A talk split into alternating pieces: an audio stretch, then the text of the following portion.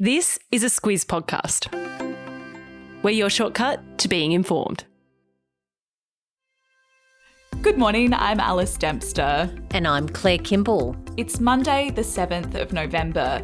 In your Squiz today, world leaders meet for the climate, an Aussie killed in Ukraine, flooding continues in New South Wales, and researching life on other planets. This is your Squiz today. Claire, the United Nations Annual Conference for Climate Action started yesterday in Egypt. It's called COP27, and it'll bring together world leaders from more than 120 countries to discuss what the UN has called woefully inadequate global efforts to cut emissions. And you might want to start by telling us exactly what a COP is. Yeah, it's a good place to start, I guess. We're deep in United Nations shorthand with that one. It's an acronym for Conference of the Parties, which just means that it's a big meeting of the major decision makers. And on climate action, there's an annual COP that brings together political leaders and thousands of others. In total, there are 30,000 people in Egypt for this two-week-long meeting. This time, it's more of a run-of-the-mill meeting. Every 5 years, they review the emissions reduction targets to assess what needs to be done to keep global warming to 1.5 to 2 degrees Celsius, and that happened last year in Glasgow. This time around, there's a lot of focus on action because the United Nations' latest figures show that we're on track for a 2.5 degree increase. Yeah, and the UN Secretary-General Antonio Guterres has been pretty vocal about global efforts to stem those emissions. He says a key part of the fight against climate change is getting wealthy nations on board with giving financial aid to developing countries. Yeah, he says that the world's on track for a catastrophe if wealthy nations, who are the largest contributors to global emissions, don't step up. As for where Australia is up to, Prime Minister Anthony Albanese isn't going to Egypt. He's sending Climate Change and Energy Minister Chris Bowen to go in his place. Australia's approach has changed quite a bit since COP26, and that's down to the new government and a 43% emissions reduction target by 2030. You might remember that the Morrison government's short-term target was a 26 to 28% emissions reduction target. So that's a change.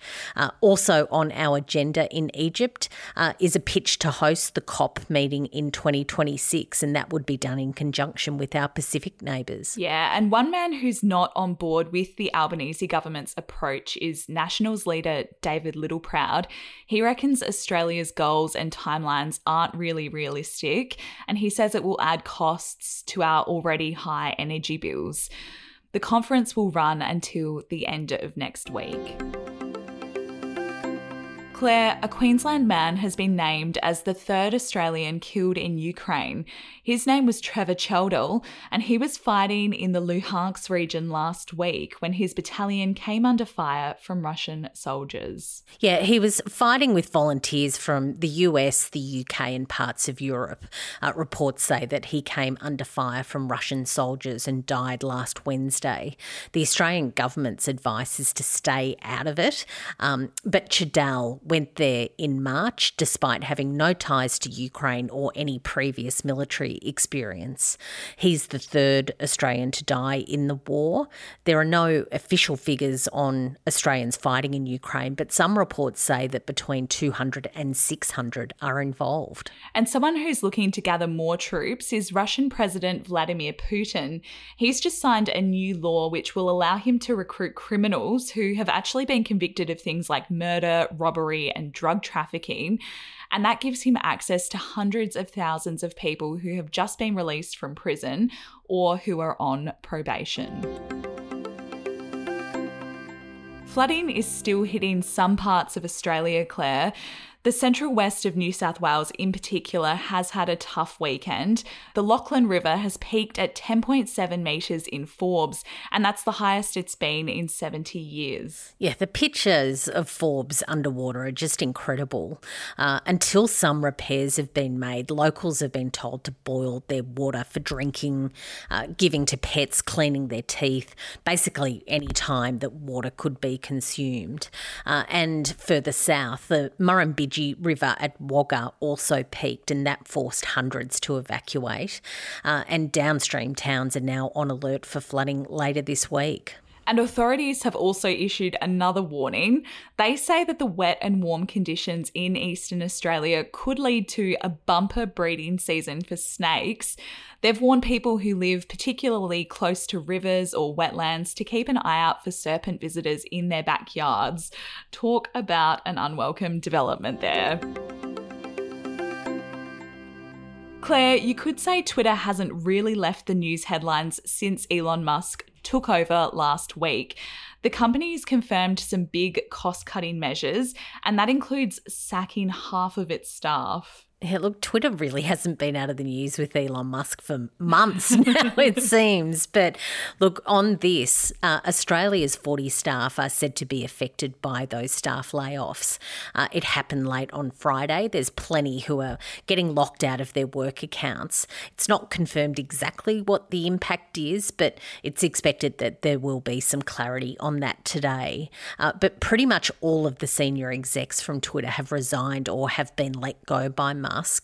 He says that it's necessary because the company is losing about $4 million a day. Musk is also moving pretty quickly to get users to pay, particularly those with a blue tick that verifies they are who they say they are.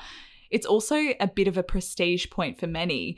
I was speaking to you last week about this, Claire. I've got one of those on my personal account, and I'm going to have to decide whether I want to shell out $8 US a month for it. Look, you're a bit fancy with your blue ticks, so you're going to have to decide whether you want to keep it or not. It is a prestige point. So.